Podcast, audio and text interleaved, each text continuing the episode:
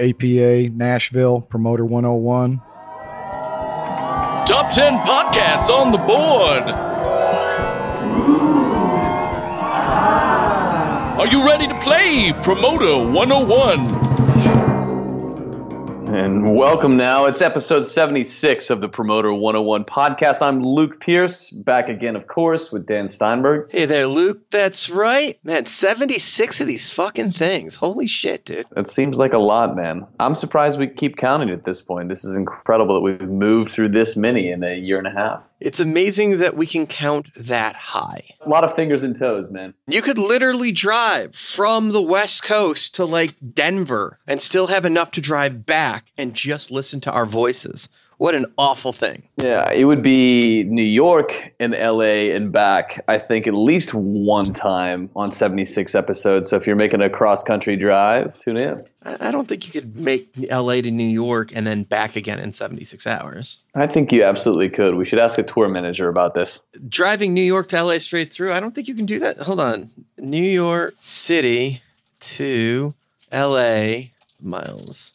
But 30 something hours? 41 hours, 2,790 miles. It would be close. Yeah, and I guess some of our podcasts run a little long, especially some of those early ones. Yeah. Anyway, we've got a great podcast this week. Red Light's, Mary Hilliard Harrington talks about the early days working for Trump, and she explains why she left the publicity side of the business to go manage Dierks Bentley. It seems like it worked out for Mary. And after Mary's interview, we're going to be joined by WME UK's Alex Bewley talking about exploring the market of digital media abroad. Then we have Survivor reality star Johnny Fairplay, the most well known liar in the history of Survivor, joining us on the podcast. And we've got a story from Emporium's Jason Zink and Live Nation's Zed McBull recounting an amazing war story of Jason becoming a man. It involves a deli, it involves a trip to New York. You're going to want to tune in. It's more of a steakhouse than a deli, but nevertheless, it's a good time and it's Jason's first appearance on the podcast. It's episode 76. I think it's about time we got my partner on here. Yeah. We got the news of the week too, so it's going to be a good episode. Hi, this is Nick Farkas from Evenko. I'm going to be on Promoter 101. We don't have any Promoter 101 live appearances happening in the next couple of months, but Dan has a special appearance coming up this July. What's going on, Dan? I will be appearing July 24th at IAVM's Venue Connect 2018, the promoter agent panel. Amazing lineup. Brian Hill from CAA, Ralph James from APA, Zink will be there, Charlie from Frank's Brothers. We've got Live Nation's Riley O'Connor. I'll be moderating the whole shebang. It's in Toronto, Canada. We're going to be thick with venue people and we're going to be drinking a shitload. It should be a good time. Come hang out with us. And be sure to keep up with us on Twitter. I'm at W Luke Pierce, stands at the Jew, and the show is at Promoters 101. That's Promoters plural 101. Don't just do Promoter 101. Those guys don't tweet at all. And yet they won't give up the fucking Twitter account to us. Fuck those guys. Feel free to reach out to us anytime you want by sending us an email at steiny at promoter101.net. You can reach both of us via email at that address.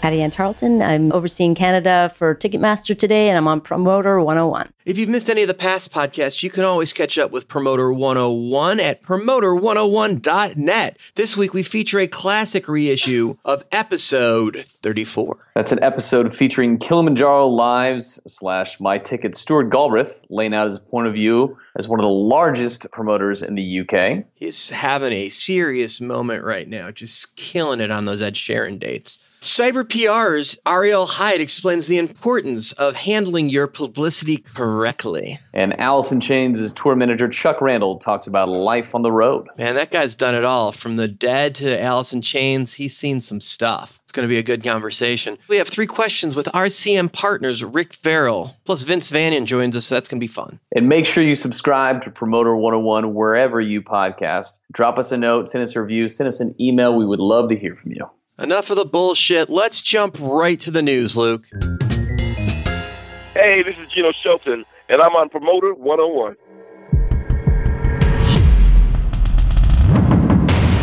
News of the week.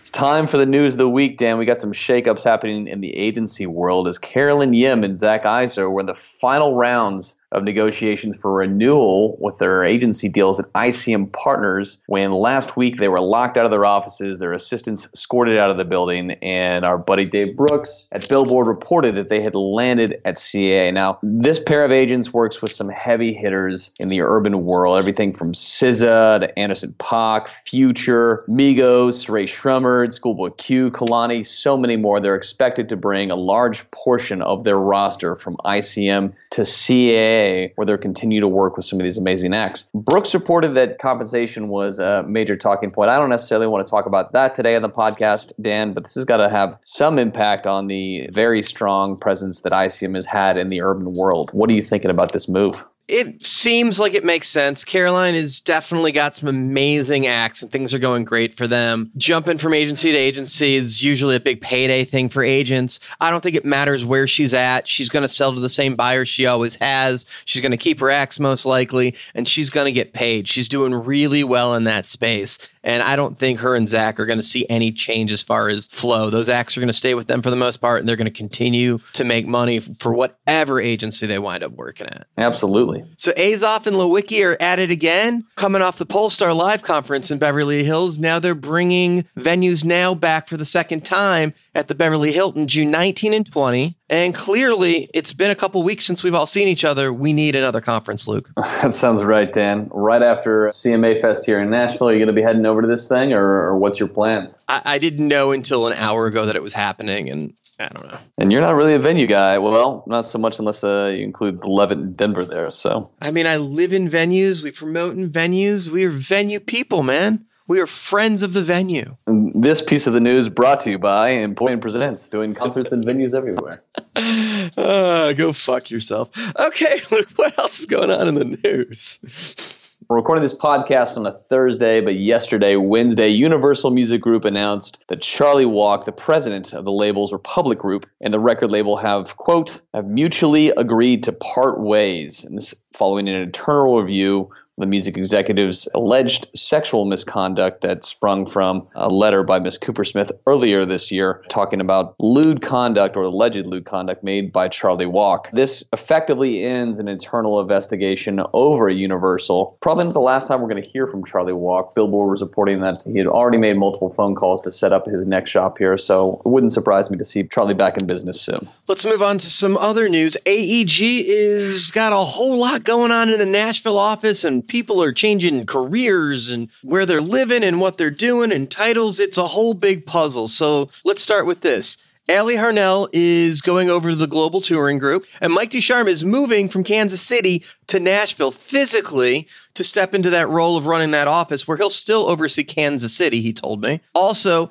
Adam Weiser is going to be moving to Nashville or already has. So you've got this whole huge shakeup over there. On top of that, Lenore has left AEG Nashville to join Paradigm as an agent. So not only a shift from companies, but fucking full on career move and changing her job title and position in the industry completely. What do you think, Luke? We talked about Lenore last week and highlighted that uh, it was a very interesting move for her. And these restructurings certainly taking place in wake of that. This seems like something that had been long planned, anyways. You know, the AEG office here in Nashville is going to be busy in the next couple of years as they open up the Yards, which is a huge project that they're undertaking here, including the opening of a four or 5,000 cap club right in the middle of the Gulch here in Nashville. So, some extra bodies here to support that move. And Mike D moving from KC to Nashville is a very welcome thing. We're excited to have him here in town. And Adam Weiser's been working on Old Dominion and Chris Young. So his move from New York to here totally makes sense for what he's doing. So Music City continuing to grow and expand. And I love it, Dan. Well, let's talk about the matches up now. So now you've got just direct competition BOC against Ali. That's a heavyweight battle. BOC is going to win it, by the way, no question.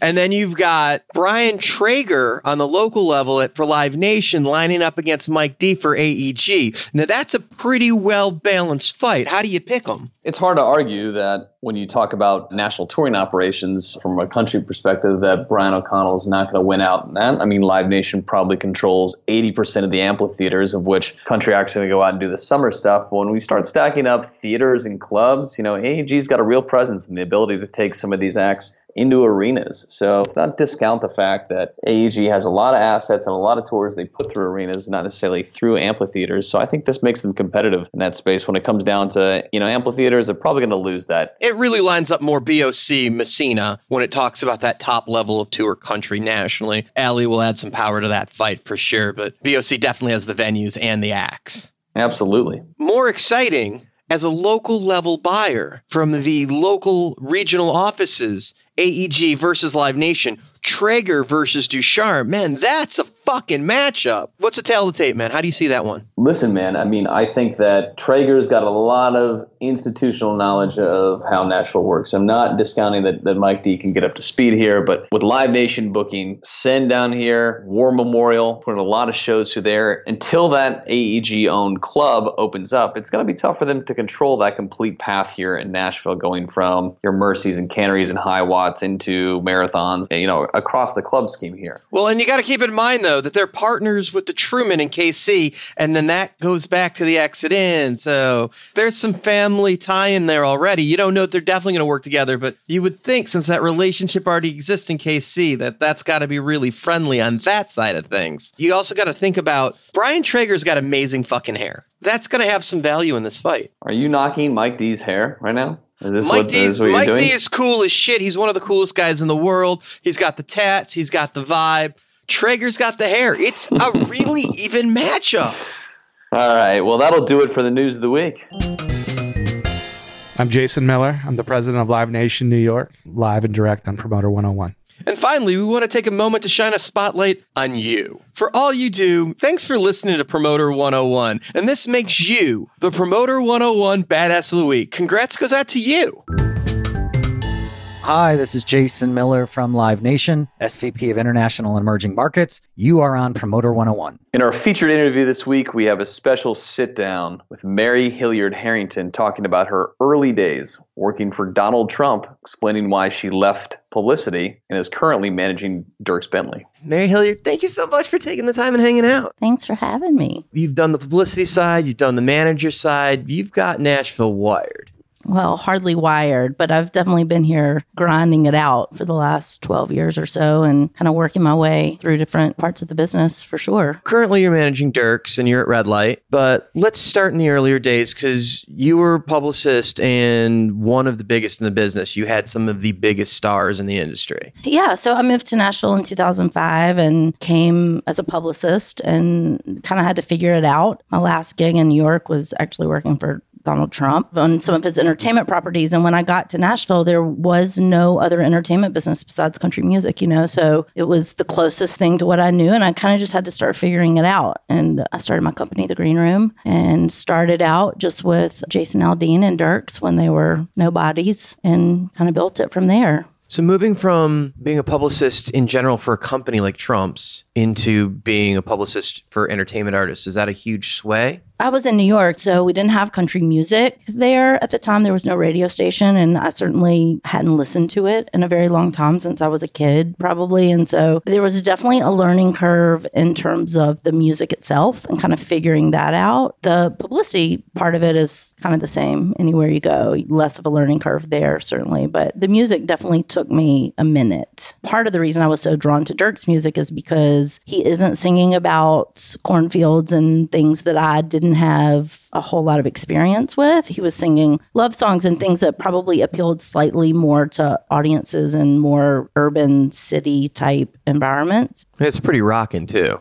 Yeah, it was. And it sounded different. You know, it didn't sound like the things that I thought country music were. Sort of broke some boundaries at the time. And so I was super drawn to that. And it was definitely a gateway into the format. He's a gateway artist. Then I was hooked. I was on three Kenny Chesney albums a day. Yeah.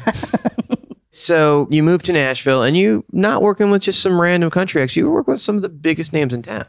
Yeah, you know, I built it, like I said, from the ground up, and it was just me in the beginning. And then I slowly figured out how to grow the business. And the end, you know, had six or seven sort of headliner status clients and it was fun. Publicity is a real grind. I tell everybody it's way harder than management. You have to hustle, definitely in terms of breaking the artist, but then even once they're superstar status, it's still probably most akin to like a sales gig. Everything is very results oriented and you're up against a lot of deadlines and you get paid shit for all of that. And so one day I woke up and was like, wait, why am I doing this? I remember laying in bed one night thinking, okay, wait, I've been with Jason Aldean since 2005 when he was playing the Nashville Palace out across from the Opry. And now he's selling out stadiums. And I have been paid the exact same from the time he was at the Nashville Palace to the time that he's selling out stadiums because that's the publicity gig, right? For the sake of the conversation, we should point out that that's not Jason in particular. That's the model of the industry. Totally. It has nothing to do with Right. him. They're all that way, right? I mean, and it's the, it's a flawed model for, for, the, the publicity, gig. part of the gig. Yeah. And it took me a long time to be able to put my own interest in front of my artist's interest and say, you know what? I have to do this for me and for my family. And if I want to keep growing here and be challenged, then I need to make a change. And so I decided to do the management thing full time. And I've been so fortunate to work with Dierks, and he's like the best dude in the business. And that has been one of the greatest joys of my entire career. Know, you hear a lot of people say that with their clients, but Dierks is actually the guy that you see watching the opening band from the soundboard, or will actually go into the crowd and watch the acts. But he's the guy that's there all day long, hanging. And if you bump into him backstage, he'll have a cocktail and talk to you. And he's the nicest guy. He is just the most genuine, nice, authentic guy. And, I, you know, people are really drawn to him because of that. He's also just really thoughtful and generous to the people around him. And is, he's a good dad. I mean, the list goes on and on and on. And people are super drawn to that. And I feel fortunate to have him be sort of my main focus. Print's kind of going away. There's less column inches in every paper as the weeklies are getting thinner and disappearing, and the content's going digital, and there are less dailies. Did that make it harder as a publicist with less and less inches to fill and outlets to go to? The job definitely changed. I mean, I feel like through the late 2000s, it definitely turned more to like message management, I think more so than like getting front page stories in newspapers when an artist goes to town. I mean, there's so much happening on social media.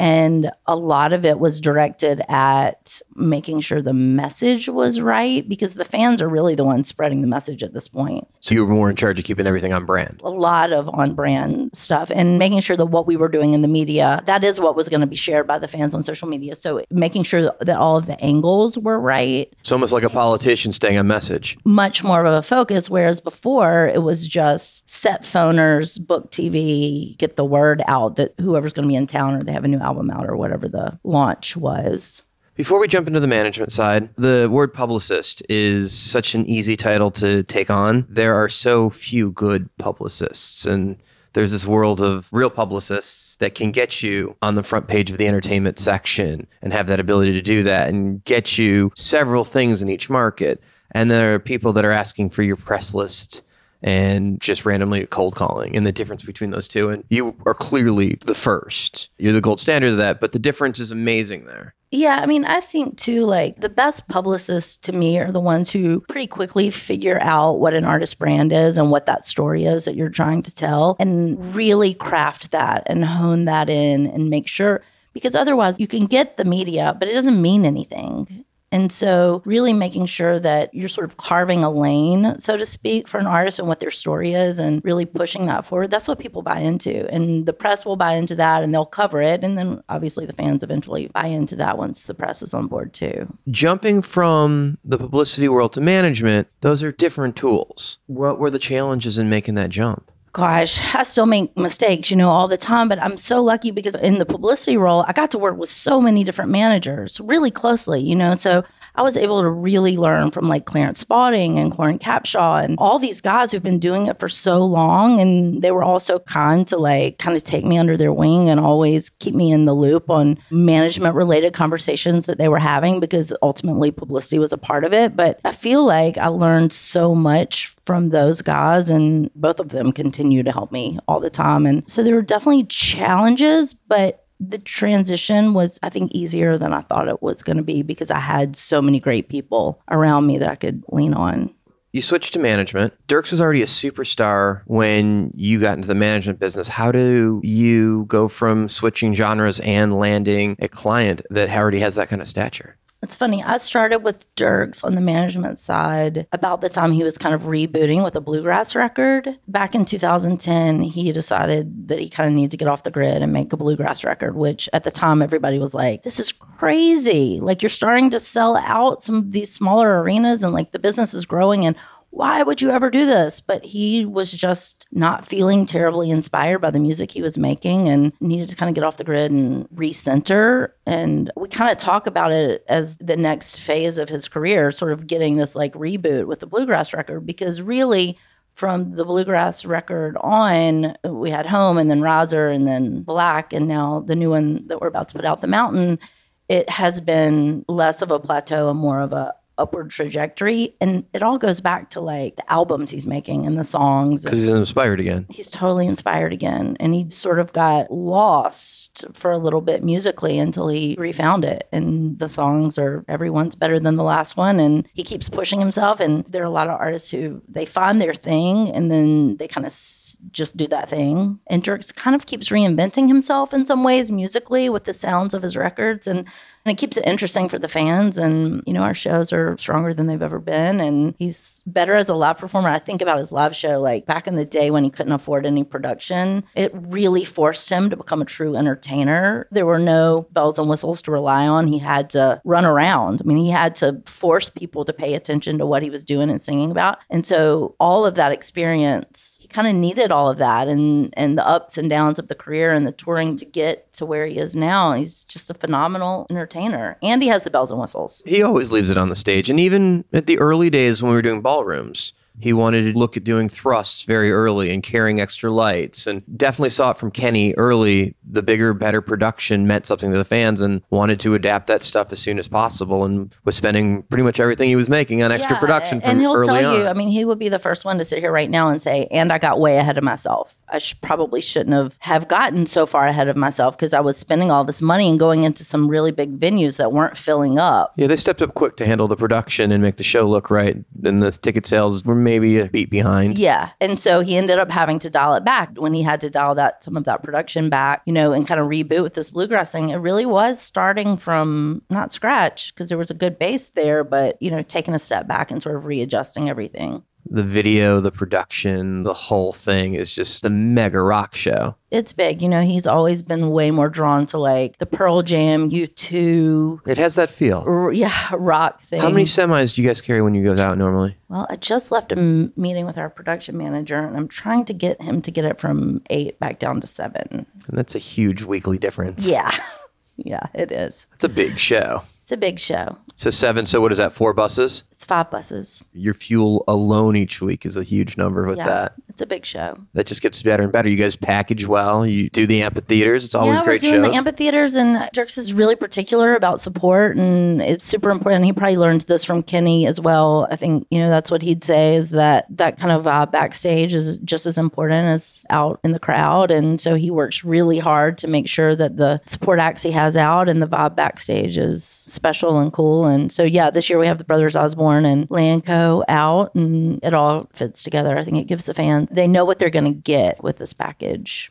you started as an independent as a publicist, and then when you went to management, you were doing it by yourself for the first run too, right? But then you became part of Red Light. Yeah, So going from being an independent to now having a boss, although Coran definitely lets you be an entrepreneur, was that weird now being at someone else's shop, or is that easier? it's been an amazing transition for me. I first of all, Coran is such a great guy and super supportive. I would say he's as supportive of me as he is of the artists that I manage. I mean, he wants me to do really well also, and so he helps give you the tools to go and make it yourself. And the people who are able to take advantage of that and the red light system do really, really well. And it's been a really amazing opportunity for me. I don't have any negatives to say about it. There are more resources available to you working for a big company like that? Totally. I mean, we have a huge digital team at this point, which focusing on streaming and social media and all of those things that I don't want to spend my time learning that. I want people who are really good at that doing it for me. And between that and brand partnerships and, you know, radio marketing and all of these things that Red Light offers,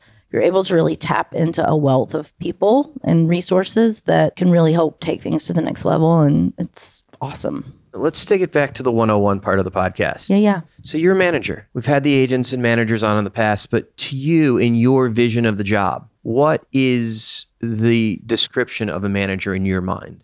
I mean, you really are, you know, just sort of the center point in landing a lot of airplanes and using airplane analogies because Dierks is a pilot, so I often hear him talking about, you know. But the budget's your baby, right? Like Yeah, overall, totally. like making And- sure that there's money left over for Dierks when the tour's over and the album cycle's important. over. Yeah, money left over is important, and and two, just for me, I think it's having some sort of long term vision, right? Because the day to day operations are important, but kind of knowing where you're going next is more important. And I think that's a huge part of the job that probably doesn't get talked about as much. You know, it's a lot of dealing with the agent and the business manager and the publicist and the sponsorship guy and all of those, and, you, and the tour crew and everybody on the road. It is all of those things, and all of that's really important to keeping it running. But it's where are we going, and that is the part that is the most exciting to me. You've got one of the most experienced agents in the world when it comes to country. You've got probably the biggest agent in country, Jay Totally. Williams. It's got to be nice to have. I mean, those guys were roommates, right? So the bond between them and like them knowing each other so well and doing it together, like it's got to be kind of one of those things where it's like you don't have to worry about micromanaging that so much. Just involved with No, I mean Jay's the best. Could not imagine doing this job without him and kind of having him there for the ride with us. And obviously, you know, now majority of our tour is Live Nation, and so there's a whole built-in system there with BOC. you know BOC and his team, and we're in a really good groove. And Jay and Brian and I talk almost every day. Well, having them on board has got to be really helpful for traffic because you've got to be constantly worried about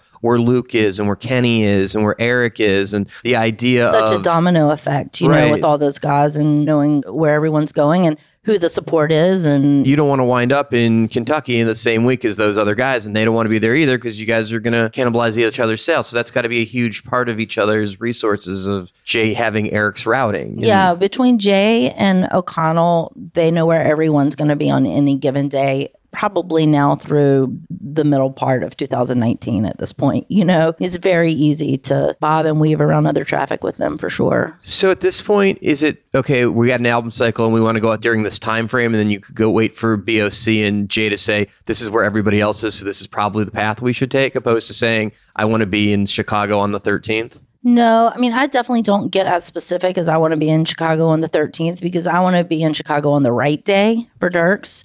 Typically, if I'm like forecasting out the next two years of when our, an album might come or when singles are being released, we can get pretty far ahead of it. You know, have a pretty good idea of where we'll be in 2019, not down to the actual date because that part takes a while to run the traps and clear the holds and do all of those things. But I, I definitely know where and help direct okay, well, I know this year we want to play the Garden and we want to play the Hollywood Bowl. So let's go ahead and get those holds on the dates we want. So and you then, point out the milestones, and you know that you're routing in and out of the festivals. So those pieces fall together. The rest of it's just about routing. yeah, and I have such smart touring people around me. Coran, the best. Brian and Bob Roux, awesome. A little bit of experience there. A little yeah. bit of experience there. Jay, I mean, it's amazing. And I'm the only girl in the mix, so I keep them a little bit scared of me at all times, you know? Because you were a publicist and you knew what that job is supposed to be, did that build into making you a better manager, knowing all of that other job and having those all of those tools? Yeah, I think it was the best training ground. And, you know, it's so funny because managers almost always come from someplace else. You know, they were either former label guy, former agent, a former tour manager. Like you, Or they were on the fries at McDonald's, yeah. totally, except some doing that. I mean, Coran was hanging up posters for Dave Matthews in, in a bar. You know, I mean, everyone kind of comes from somewhere else. I don't know. There are not many people who wake up and are like, I'm going to be a manager. Let me go figure this out. You have to go get experience somewhere. And mine just happened to come more from the publicity branding type world. I mean, it's the best training ground, I think. Learn by doing. Yeah. When it comes to management, do you have any advice for people trying to get into the business? I mean, I guess my best advice is just to work with artists that you really love, whose music really inspires you, because management is such a 24 hour a day gig. You know, that agent is very rarely ever getting the 2 a.m. text about something or phone call about something. And you have to really love it because a lot of times the rest of your life is not necessarily put on hold, but can come in second place. And so you got to really be into this and you got to really love the music and want to work for it 24 hours a day. And so if you can find that, something you're willing to put that much time and energy and focus into, then nothing will stop you. I want to thank you so much for taking the time. I really enjoyed this. Thanks for having me. Mary's on top of her game right now, and it's easy to see why. Dierks is just killing it, having an amazing moment that's been going on for, I don't know, 15 years or so. I see no end in sight and only growing. Hello, this is Sarah Mertz. I work at Eventbrite, and you are listening to Promoter 101. Tweet. Tweet. Tweets of the week. So, Dan, you actually got on Twitter this week. It's pretty great. Finally, some brand new Promoter 101 tweets. It's been a hot second. Yeah, so uh, no one had fucked with me for a moment, so I had nothing to moan about on social media, but we're back in the bitching game this week, Luke. Let's get into them. Start here. When you reroute the tour just to avoid giving the guy with the shitty deal the show. Yeah, this one should be a tour promoter 101, actually, or maybe an agent 101. But we all know that guy that you really just don't want to give the show to because he's sending you just a shitty offer. So fuck him. When the venue sends front of house cost as an hourly per person charge without telling you how many people you need to cover their house, instead of just saying the front of house is going to cost this in the worst case. Hashtag promoter 101. A lot of us have never been in your room or let alone in the market. So for you to tell us it's $17 an hour per guy and not give us any idea how many guys you need to cover your room is just amazingly impossible. It's just better to tell us, hey, worst case scenario, a sold out rock show is going to look like this, or a sold out comedy show is going to look like this, opposed to breaking it down per person, because we have no idea how many people you need. Give us the worst case ballpark. We're always happy when the bill goes down at the end of the night. I wish venue contracts could be longer. Said no one ever. And that'll do it for Promoter 101 tweets. You can follow Dan on Twitter. He is at the Jew. Hey, it's Sam Kinkin, and you're listening to Promoter 101. Oh, this is a special one. Zed and Jason are going to recount the amazing war story of Jason becoming a man. Mazel tov, everyone. Jason Zink's bar mitzvah. So in the mail uh, over the summer, I get an invitation. I open it up, and it's to my own bar mitzvah, and I'm super confused. And Steinberg has clearly sent this out, so I call him up and say, "Hey, this is really funny, but uh, what the fuck's this about?" He informs me that uh, not only is it my bar mitzvah, and it's funny, a funny story, but he sent it out to half the industry to come to my bar mitzvah. It was a very exclusive event. Clearly, I'm not Jewish. this is con- this is confusing. Yeah, we were hanging out in New York and Steiny does these dinners. You know, it's usually a group of very friendly, awesome people. And he's like, Yeah, we're going to a bar mitzvah today. And I was like, Well, bar mitzvah? Aren't those for like 12 year old kids, boys? he's like, No, no, no, no. We're, we're going to a bar mitzvah. And I was like, All right, let's do it, man. You know, so we snake through New York. It was a rainy night, I remember. And we pull up to this place and it looked like a dump from the outside, man. It was like we look inside and there's This was not a high class establishment. no, you're it was it, into. it was absolutely not. It was just this long table and they'd set up these water bottles that looked like you killed somebody with them. Kind of old school neighborhood basement, like set up the whole family come to visit What was it? dinner What was style. it? Oh, can we say what it was? Sammy's Romanian. Romanian. Steakhouse. That's what it was. Yeah, that's right. Like in the Bowery. yeah. And Sammy's when you tell people from New York that you're going there, like, oh my God, you're going to love it. This is the best place ever. It was probably some of the best food I've had in New York. But you know, Steiny says, "Okay, watch this." So we go inside, and there's a dude. He looked like he'd seen some action. This guy. He was playing the keyboard in one corner, and he was playing like traditionally Jewish songs. Oh yeah, you got the Daidaye, knew everything going on. It's awesome. Good dancing going on. you know, and clearly in Well, walks the frozen bottle or, you know, bottles frozen uh, of vodka onto the Uh, yeah, they came in blocks of ice. There you go. Yeah, that's right. We walk inside, and I quickly glance around and notice that I am literally the only brown guy in the establishment. And clearly, I was not the only person that had noticed it. And the guy that's playing the keys basically just looked at me, stopped playing the keys, and suddenly there's silence in the room. And he points at Steiny and says, Who brought the Palestinian? Not really in a safe place anymore. yeah, no, it was it was it was hilarious. And you know, I mean, the night went on, and you know, much fun was had, and cut to next scene, and we're doing a, a dance around the table, and you know, Steiny. Yeah, that was full. Everyone up, and we were dancing Across the entire restaurant, yeah, big, huge dance circle. It was one of the greatest nights of my life. that was amazing, and uh, yeah, I can't believe that Happened. What was the line? The Packies dancing? What- Yeah, yeah. I mean, that was like fucking that literally derogatory, but everybody was, you know, everybody. we're was- so much vodka. Hey! you know, like, like, oh look at that! You know, I mean, he's he, he dances too. kind of thing, you know? but yeah, ridiculous thing all the way around. But yeah, Dave Brooks suddenly sends out pictures and a story through Amplify, and suddenly my bar mitzvah is now uh, global news. And now one of us. One of us. One of us. Oh my god, yeah, I remember that. The Actually, I legendary don't. story of Jason Zink's bar mitzvah. It was awesome. Thanks, guys. Of course, Dan, I had no idea what to expect here. It's so fucking random that Jason Zink himself has a bar mitzvah. Only you would do that, Dan. Why, of course. This is Marsha Vlasic, president of AGI Talent Agency on Promoter 101. We're joined next by WME UK's Alex Bewley talking about exploring the digital marketplace abroad. We're at ILMC in London. I'm joined by William Morris's King of Digital, Mr. Alex Bewley. Thank you for spending time with us, my friend. Of course. So it was funny. We were just saying that it was a year ago today that we were back here for ILMC. Yeah, there's something about London when everybody else is getting ready for South by and we're screwing around drinking over here. It's great. On that point, I think it was at your panel, which I was speaking on, that I'd just done a shot of tequila because it was a choice between that and explaining to you what the YouTube certification exam was. Truth or Patron? Truth or Patron.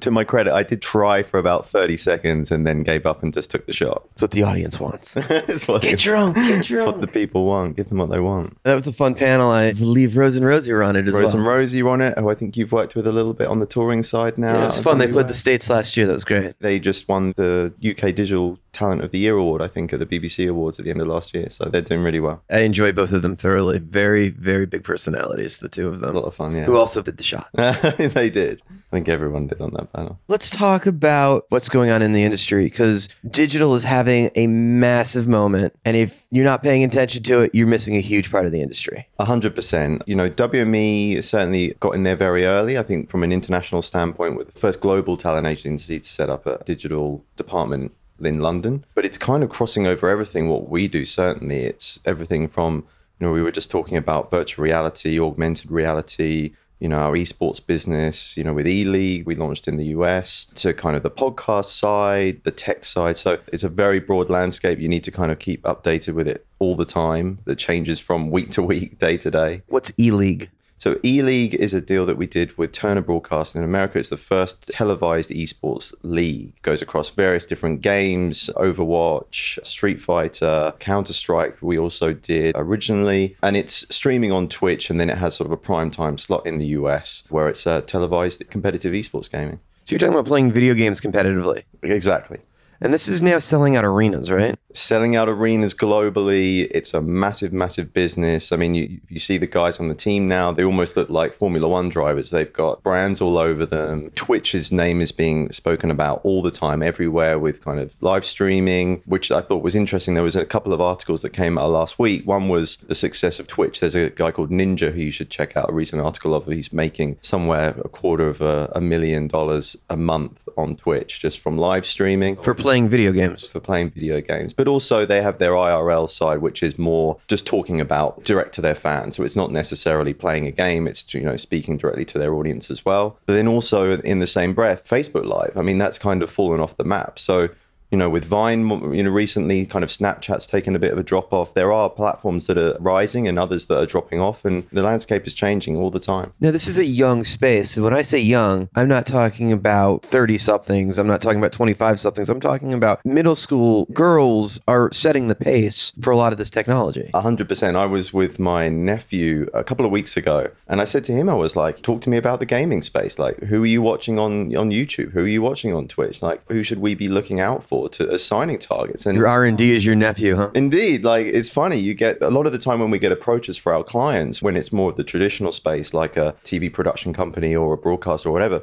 It's normally that someone's daughter or, or son has come in and said, "I'm a huge fan of these people. Let's try and work. To, you should be working with them." You know, you look at platforms like Musical.ly, uh, you know, Gen Z platforms that are just coming through, you know, that are taking over from Vine. Like it's a very young, skewing audience. They're supposed to be 13, but a lot of them will lie just so that they can access the platform. This blows me away. The next kid that's going to get a job from Geiger is going to be 13 years old, full on like LeBron mode, like scouting them out of middle school. It is, but I mean that is part of the challenge within the job is for everyone stateside and on our side of the pond here is that you have to stay on top of everything because it's the only way that you're fully going to be able to do the best job for your clients, to understand the landscape. You do have to stay on top of it. And from myself coming through the music lane at WME, it's completely different. Obviously, you know, from a kind of, you, need to be updated with all the tastemakers on the music side and, you know, know what sort of music's popping, who's coming through. But in digital, it's very different. But it's been an exciting change for me. It's been amazing. How much of the international space of YouTube is regionalized? That an act is big in Europe or an act is big in America or an act is big in,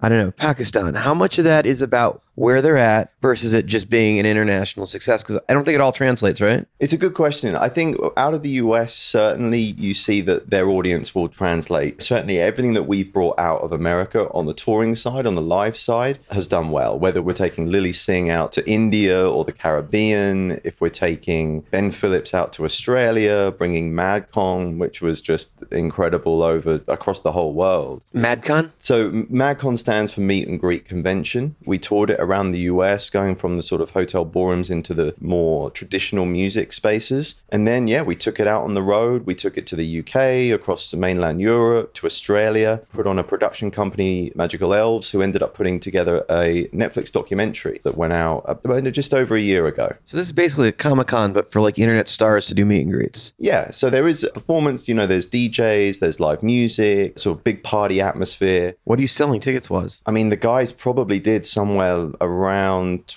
25,000 tickets in an hour from just on sale. It was incredible. Holy shit. Again, you know, to the point we were talking about earlier, it's it's that hysteria coming from America that's kind of trickled down and you know people see it trending on Twitter and going out sharing photos and there's press going out and, and everything. But the guys promoted the whole tour themselves. There was no real traditional push in the press. And yeah, we, we sold everything out globally. It What are tickets going for? I mean, the meet and greet ticket in London was, I think, about £99. And that's to meet not just Cam, who's the headliner, but the other guys. There were different scalings. It was quite an experience. I flew out for the first night in Dublin and getting back on the plane. And when I landed the next day, hearing that some fans had found out where Cam and the guys were staying, called in a bomb threat at the hotel so that the guys would all come out of the hotel and they could just jump them because there's just that fan hysteria. It's just, it's a different When you say jump that, you mean to get to them, not hurt them, right? No, no, no. Yeah, yeah. Just get Not get beat the them. shit out of Oh, them. no, no, Okay. no. It's definitely not that kind of hysteria. It's just all the girls that want to meet them, and and that was a big part. So of these the guys tour. are becoming rock stars. They are becoming rock stars. It was funny, kind of telling that to a lot of the you know traditional music agents that I share an office with because they're working with the biggest DJs and the biggest rock bands, and there's that kind of perception that digital talent are all squeaky clean and they're working with brands every day. And so to hear that you know there's in the documentary the guys got in a big brawl in Cologne while they were out there, the production staff left the tour halfway through, the bomb threat, you know, other bits and pieces. I mean, me and David Levine, who was leading it out of the US, were saying it's a great job they've got a camera crew on them because it's an incredible documentary that they've put in together. Let's talk about William Morris for a second.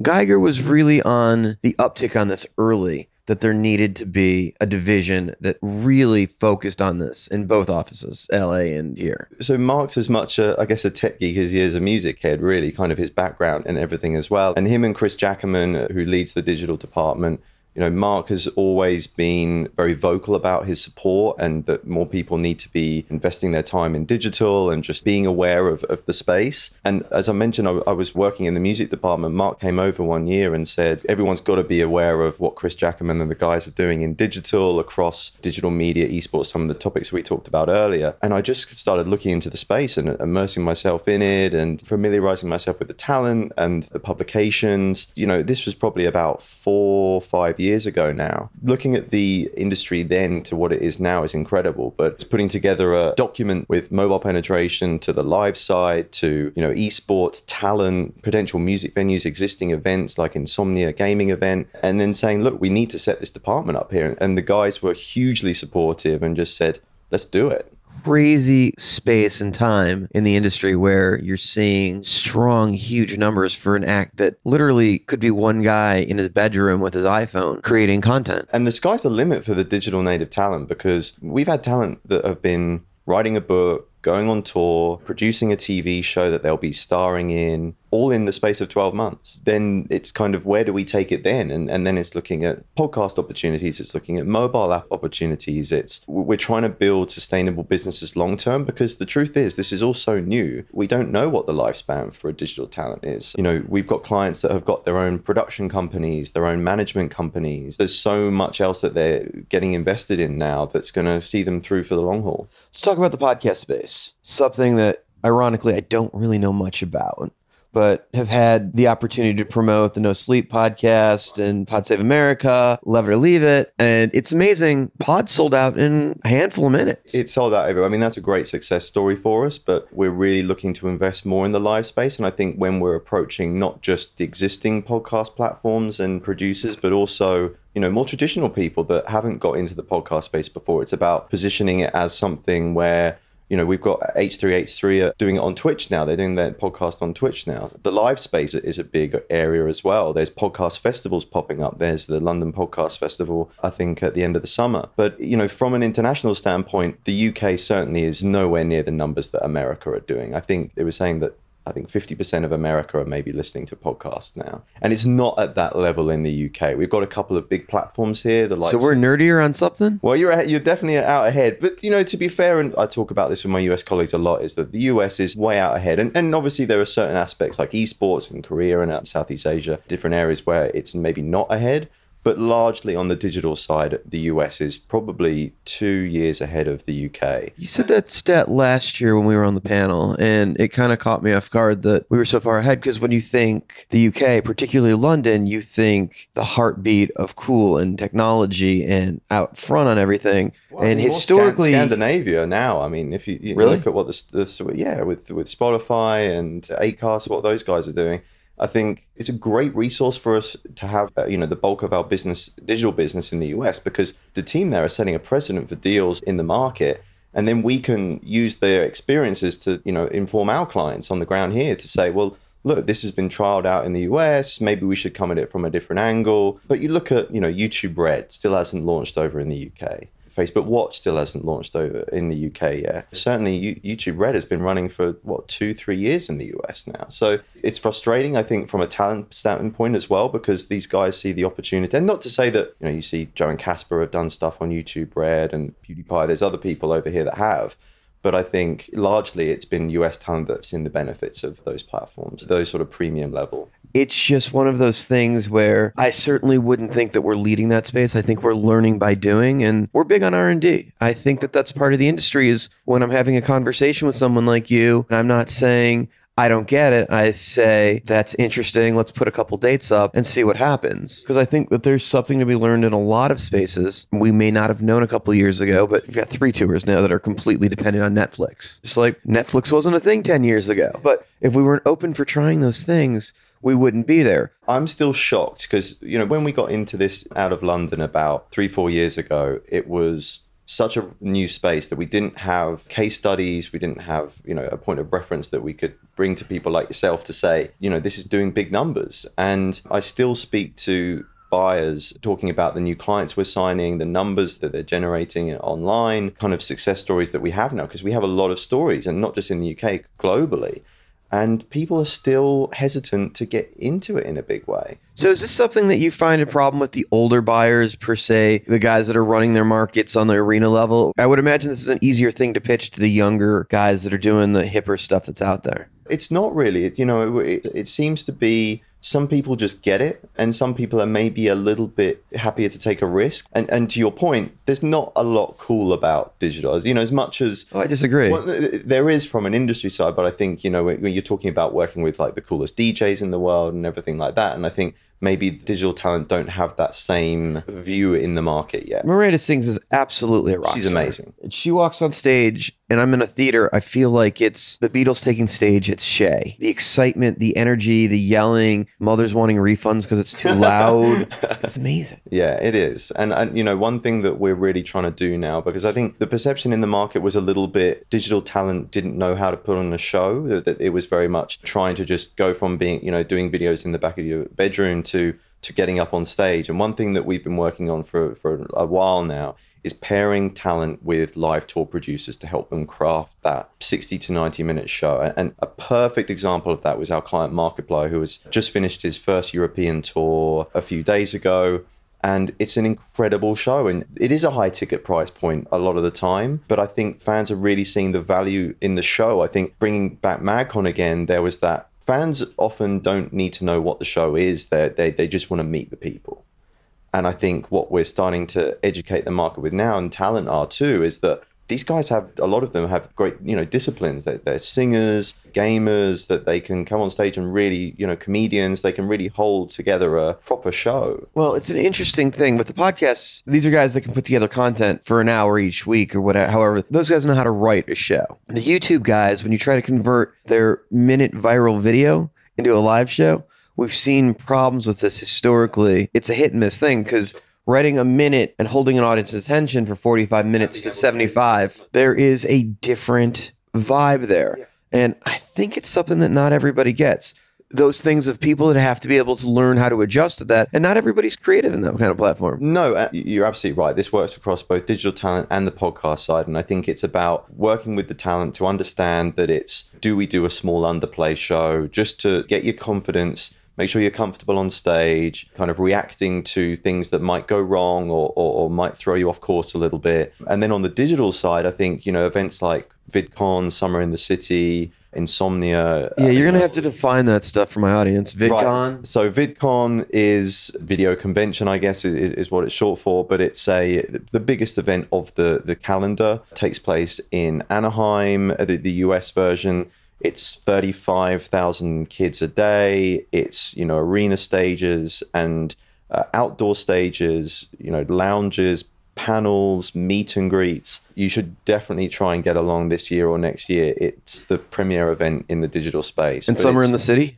Summer in the City is the London equivalent at the Excel. That's the same format. And this runs for multiple scale. days, right? Like three or four days? Multiple days. So they usually have a creator day on the Friday where, you know, you'll get a lot of the industry people go along, a lot of the up and coming creators that will go to sit sit in panels and hear about, you know, new services or best practices, audience growth, that kind of thing. And then they'll have the fan days, which will be the, the bulk of the event. But it's just solely focused on digital native talent. It's this new space, and there's so much money to be had. If you don't understand it and you don't see where it's going, you're just leaving it there for somebody else to grab. You are. And I think that's why getting into the space early is so important because you have to understand one thing that I found very quickly is you have to take all the meetings, you have to build up that contact base and understand all the different elements, whether it's the multi channel networks who are kind of building out uh, audience for individual talent as well as bringing them brand opportunities. Um, so that's people like your Fullscreen, Studio 71s, to the platforms themselves, YouTube, doing the YouTube certification exam.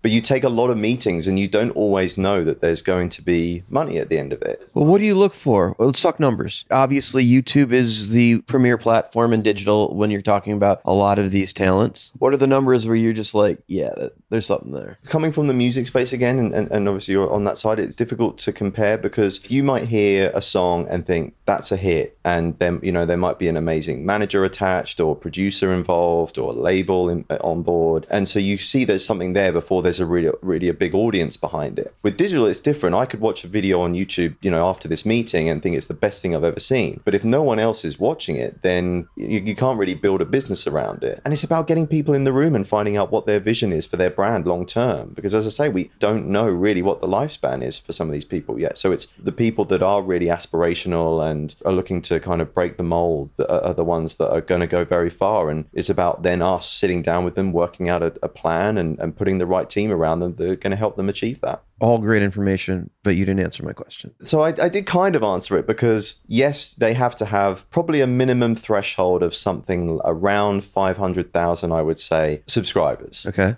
I mean, views are sort of a vanity metric. Engagement is the most important thing now because you could have 20 million subscribers. If no one is watching your videos, commenting on them, sharing the content, liking it, etc., then you might as well have, have no subscribers. You'd rather have someone that's got 500,000 subscribers who are all invested in the brand, who are buying a ticket, buying a book, you know, super fans than someone that's got 20 million followers that just aren't checking in with their their daily uh, social feeds every you know Now, can you fake the numbers like you can on Twitter? Can you buy subscribers? you see a bit of that in certain markets but i think that's i think where you see the vanity metrics of subscribers versus actual engagement views versus engagement Yeah, it's interesting. I've noticed the buying the Twitter followers has been a thing over the last couple of years. Yeah, and to be honest, I think Twitter, whilst it's something that we, you know, you know it's a, a platform we work with a lot. I think when you're actually looking, it, it's not a platform that the sort of younger digital talent that we work with are utilizing as much as they are with an Instagram or a YouTube or in Twitch or something like that. The reason that people go to YouTube first is because with AdSense revenue, you can earn a, a steady stream of income creating video content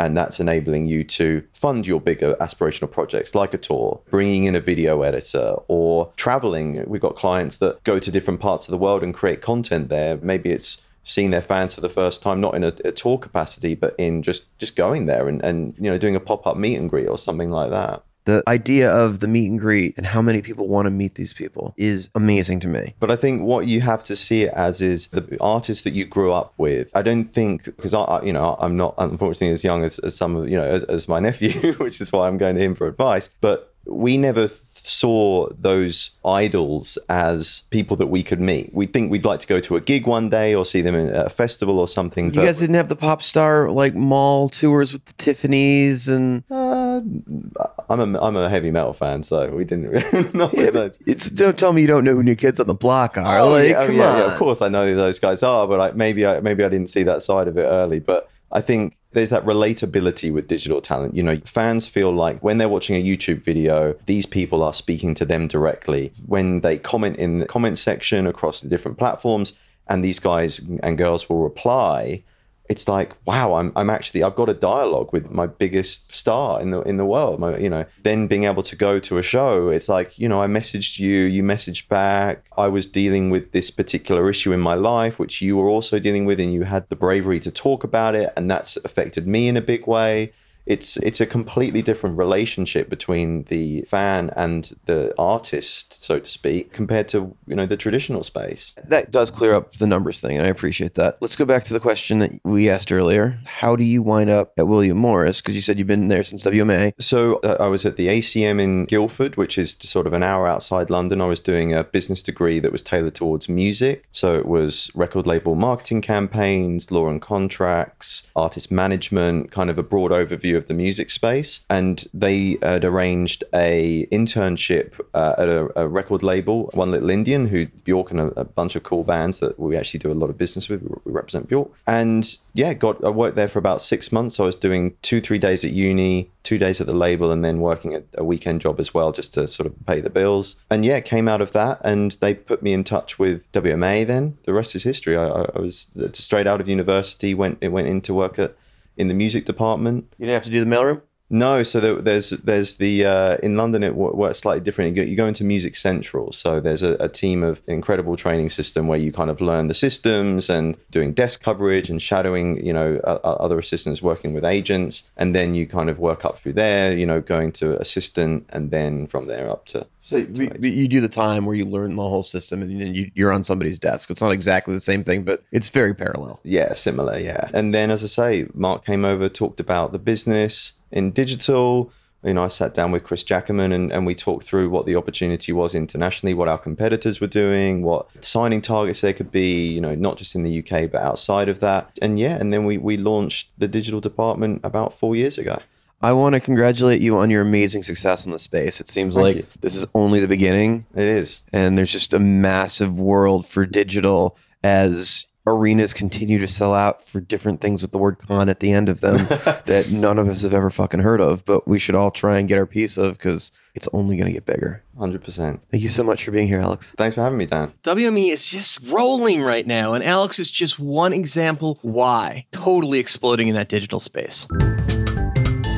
Hey, this is Mark Geiger from WME, William Morris Endeavor Entertainment, coming to you on Dan Steinberg's podcast. Celebrating birthdays for the week of March 30th to April 5th, 2018, in the year of our Lord. On Friday, March 30th, wishing a happy birthday to Evenko's Joel Bertrand. Saturday, Minnesota's own Rick Hansen and Michelle Sabo. Sunday, wishing a happy birthday to Nikki Lockwood. Rose presents Gene Hollister and SMG's Jim Q. Monday, 4 2. John Renna, David Justin Merrill, David Lefkowitz, Francois Baptiste, CAA's Jenna Adler, and Nick Van Hood. On Tuesday, wishing a happy birthday to Tony Lopez and Chad Verway. Wednesday, AEG's Robin Kim, artist Andy McKee, Emporium's Aaron Reynolds, Eventbrite's Sarah Mertz, and Trey Vader. On Thursday, the 5th, we're wishing a happy birthday to Ian Imoff, APA's Heath Baumar, and Warp Tour's Kevin Lyman. Happy birthday from all of us at Promoter 101. Hi, my name's Jay Williams from WME, and you're listening to Promoter 101. We got a little lagniappe for y'all this week. We've got a bonus interview with Survivor reality star Johnny Fairplay, the legendary character from the CBS show, drops in with us to talk a little bit about his time on Survivor. Mr. Johnny Fairplay, welcome Promoter 101. It's good to be here, guys. How are you? Just rocking, my friend. So, pro wrestling, Survivor, dude, you are all over the place. A podcast, soon to be legend, over on survivalofthefairest.com. Slinging t shirts at johnnyfairplay.com. I don't care if you spell it J O N N Y or J O H N N Y, Fairplay, because I got them both, brother. I'm all good. In the legend of reality shows, you have got to be one of the biggest names in history and possibly one of the biggest evil villains that TV has ever seen. Uh, I try. so a lot of that has to come from your wrestling background, right? Sure. My heroes growing up were uh, Bobby the Brain Heenan, Ric Flair, the Four Horsemen, Roddy Piper. I mean, I remember in the age of VHS videotapes, there was a video store, a local and not a blockbuster. This was like before blockbuster, and they had Rowdy Roddy Piper's greatest hits on Coliseum home video. And I remember renting that multiple times, and then eventually, I think I bought it for I think it was like eighty dollars. I mean, because that's how much you know they were back then, and that was like one of my prized possessions because it, it had the the exclusive Piper's Pit with Roddy Piper interviewing Roddy Piper. That's some old school WWF days, my friend. Yep, good times. Of the people that have been on reality shows, they come and they go, and you forget about them after their seasons. But you're one of those guys, like you were there and you're a legend. Nobody has ever forgotten about you, and your self marketing is so incredible. I try to, to mix in some, you know, genuine stuff on my social media, but most of it is advertisements and plugs. But I mean, like, you know, if you buy a t shirt from me from JohnnyFairplay.com, like, I call you and thank you. You can ask me questions. I mean, like, on Reddit, you know, they were just like, hey, Jeff Probst says these people are banned. Is Johnny Fairplay on the no fly list or not? So I'm just like, I don't think I am. Probst called you the greatest liar in the history of Survivor. He's called me other things too. That's one of the more complimentary things he said. In any other world, it wouldn't seem like a compliment, but in the world of Survivor, it does. It seems like that's some serious high praise. Sure. So, I mean, I think my current status with him, um, I think I am on the okay list, but you know, who knows? I mean, like, we don't chat. He doesn't follow me on Twitter, but if you want to follow me on Twitter, you can at Johnny Fairplay. so, the pro wrestling thing, how active has that been for you lately? I mean, I purposely price myself out. If you want me, I'm not cheap. I don't physically do a lot anymore. I mean, I mean, I've been doing this a long time. I like to just go to a show and, and hoot and holler and have fun. I mean, you know, as it's, uh, you know, I still do pull-ups every day. I mean, I use a step ladder, but I do pull-ups. You're a self promotion machine. It's incredible. I, I, I go to Bible study on Monday night. just like, is there an off button? This is Bible study. Gotta love it. Well, I appreciate it, man. Thanks for taking the time and talking to us on Promoter 101. Thanks, guys. Fair play is something else. That's got to be a land speed record for talking. Stoked that we finally got him on the podcast to talk to us. Louis Messina, and I'm on Promoter 101. If you want to reach out to us, hit us on an email. Email both of us at steiny at promoter101.net. The quote of the week comes from Frederick Chopin Music has no fatherland. Its homeland is the universe. What do you think about that, Luke? I think that you picking a classical artist for the quote of the week was a very welcome diversion, Dan. I enjoyed it. We'll be back next week with Live Nation's Rich Best, UTA's Natalia Nastaskin, Festival Republic's Melvin Benn will drop in on us, and we're going to be joined by Mills Entertainment's Mike Mills, who's going to turn the tables on us. I want to take a moment to thank everybody for listening, and until next week, we wish you nothing but sold out shows for the weeks to come. Cheers. Hey, this is Brian O'Connell with Live Nation, and we are on Promoter 101.